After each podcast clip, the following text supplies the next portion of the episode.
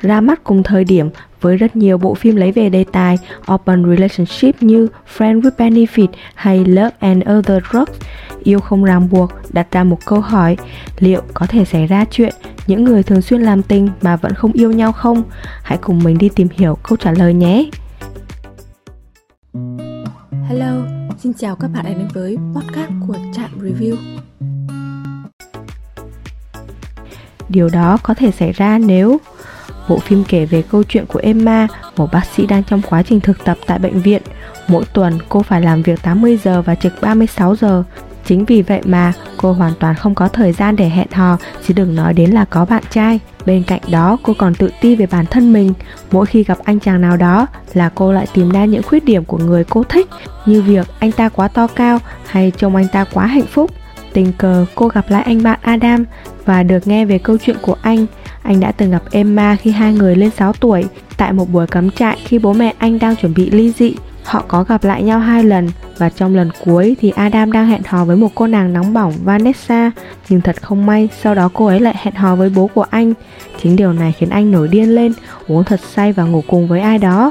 Đó là lý do mà anh đã gọi cho Emma để rồi trần như nhộng tại nhà cô. Bố của Adam là một nhà sản xuất TV show nổi tiếng, trong khi anh chỉ là một trợ lý chương trình quen. Dù anh đã rất cố gắng viết kịch bản để trở thành một biên kịch, nhưng không ai trong đoàn quan tâm. Mọi người mỗi khi gặp anh đều nhớ tới bố của anh, cùng câu nói rất nổi tiếng Scott vĩ đại. Sau khi để lỡ là làm tình với nhau vào buổi tối hôm trước, thì trước khi ra về, Adam và Emma cũng có lần trực nhanh với nhau. Sau buổi mây mưa đó, Emma càng cố tránh hay không liên lạc với anh thì Adam lại càng tìm cách xuất hiện trước mặt cô. Sau đó, cô cũng hẹn trịch với anh và đề nghị về việc lợi dụng nhau về tình dục bất kể ngày hay đêm. Trước đó, dù ra tín hiệu nhiều lần rằng anh muốn hẹn hò với cô nhưng đều bị cô khước từ nên anh đành chấp nhận điều kiện đó. Sau nhiều lần làm tình với nhau, Adam bắt đầu quan tâm tới Emma hơn. Anh làm cho cô một album nhạc cho những ngày đèn đỏ. Anh còn ghen khi cô được anh đồng nghiệp trong bệnh viện để ý Hay lần đầu tiên họ thực sự nghiêm túc ngủ với nhau khi vẫn còn mặc quần áo trên người. Chính những điều này khiến Emma cảm thấy bất an. Đối với cô, chuyện có tình cảm với ai đó giống như việc bị dị ứng với bơ đậu phộng Nó khiến tim cô bị thắt lại và sẽ ảnh hưởng đến công việc của cô. Cuối cùng cô đề nghị cả hai người nên thử để cho nhau có thêm những người khác nhưng cũng chính cô cũng không chịu đựng được sự rời xa anh hay nhìn anh bên người khác. Từ đây, tình cảm của adam dành cho emma ngày càng lớn, đặc biệt là khi cô giúp anh dàn mặt người bạn gái cũng đang sắp trở thành mẹ kế của mình. Cuối cùng, adam cũng đạt được một cuộc hẹn thực sự với emma vào ngày valentine. Cả hai đi chơi, ăn uống, trò chuyện và đi dạo cuối cùng anh cũng đã thổ lộ anh yêu cô nhưng chỉ nhận lại được một cuộc cái vã dẫn đến sự chia ly của hai người sau nhiều tháng xa nhau, cô như người mất hồn, ngày đêm nhớ tới anh. Cô cũng cảm nhận được những người xung quanh mình dần rồi cũng có người yêu ở bên như mẹ của cô, người bạn thân của cô và rồi là đám cưới của em gái cô. Cuối cùng cô quyết định đi tìm Adam và tỏ tình với anh. Cảm nhận của trạm review về bộ phim so với những bộ phim có cùng chủ đề Open Relationship thì Yêu không ràng buộc được đánh giá thấp hơn cả về mặt nội dung lẫn diễn xuất của các diễn viên Chính những đánh giá trên IMDb hay Rotten Tomatoes cũng nhận về con số thấp hơn khi chỉ có 6.2 trên 10 và 49%.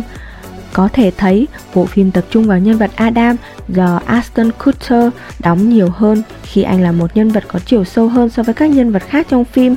Nhưng nhân vật của Emma do Natalie Portman đóng lại mang tính quyết định hơn, khiến mình cảm thấy nhân vật nữ này khá nông cạn và không thể hiểu được những quyết định của cô. Thật tiếc cho Natalie khi cô vừa mới thành công với bộ phim Black Swan, nhưng ngay sau đó lại nhận đóng bộ phim này, khiến mình cảm thấy hơi thất vọng cho tượng đài diễn xuất Oscar này. Có thể nói, chính kịch bản của bộ phim là một vấn đề lớn khi việc chuyển biến tâm lý của nhân vật Emma thực sự có vấn đề. Khi cô thích thì gọi anh đến, khi không thích thì đẩy anh ra. Biên kịch cũng đã đặt ra những vấn đề để phần nào lý giải tâm lý sợ yêu, sợ có bổ của Emma, như việc cô phải tỏ ra trưởng thành là chỗ dựa cho gia đình, nhưng rồi lại giải quyết nó chỉ bằng hai câu nói của người mẹ trong vòng 10 giây. Mình đã thực sự kỳ vọng về nhiều yếu tố của nỗi sợ yêu này, nên khi xem xong mình đã khá thất vọng.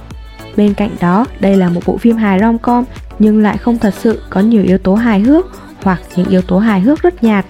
Tuy nhận về những đánh giá không mấy khả quan, nhưng bộ phim vẫn đạt được thành tích tốt về mặt doanh thu khi thu về hơn 147 triệu đô, trong khi chi phí sản xuất chỉ vỏn vẹn 25 triệu đô. Nếu bạn có dư thật nhiều thời gian, thích thể loại phim rom-com và là fan của Natalie Portman, Ashton Kutcher thì có thể xem để giết thời gian nhé. Còn mình thì mình sẽ không xem lại bộ phim này nữa.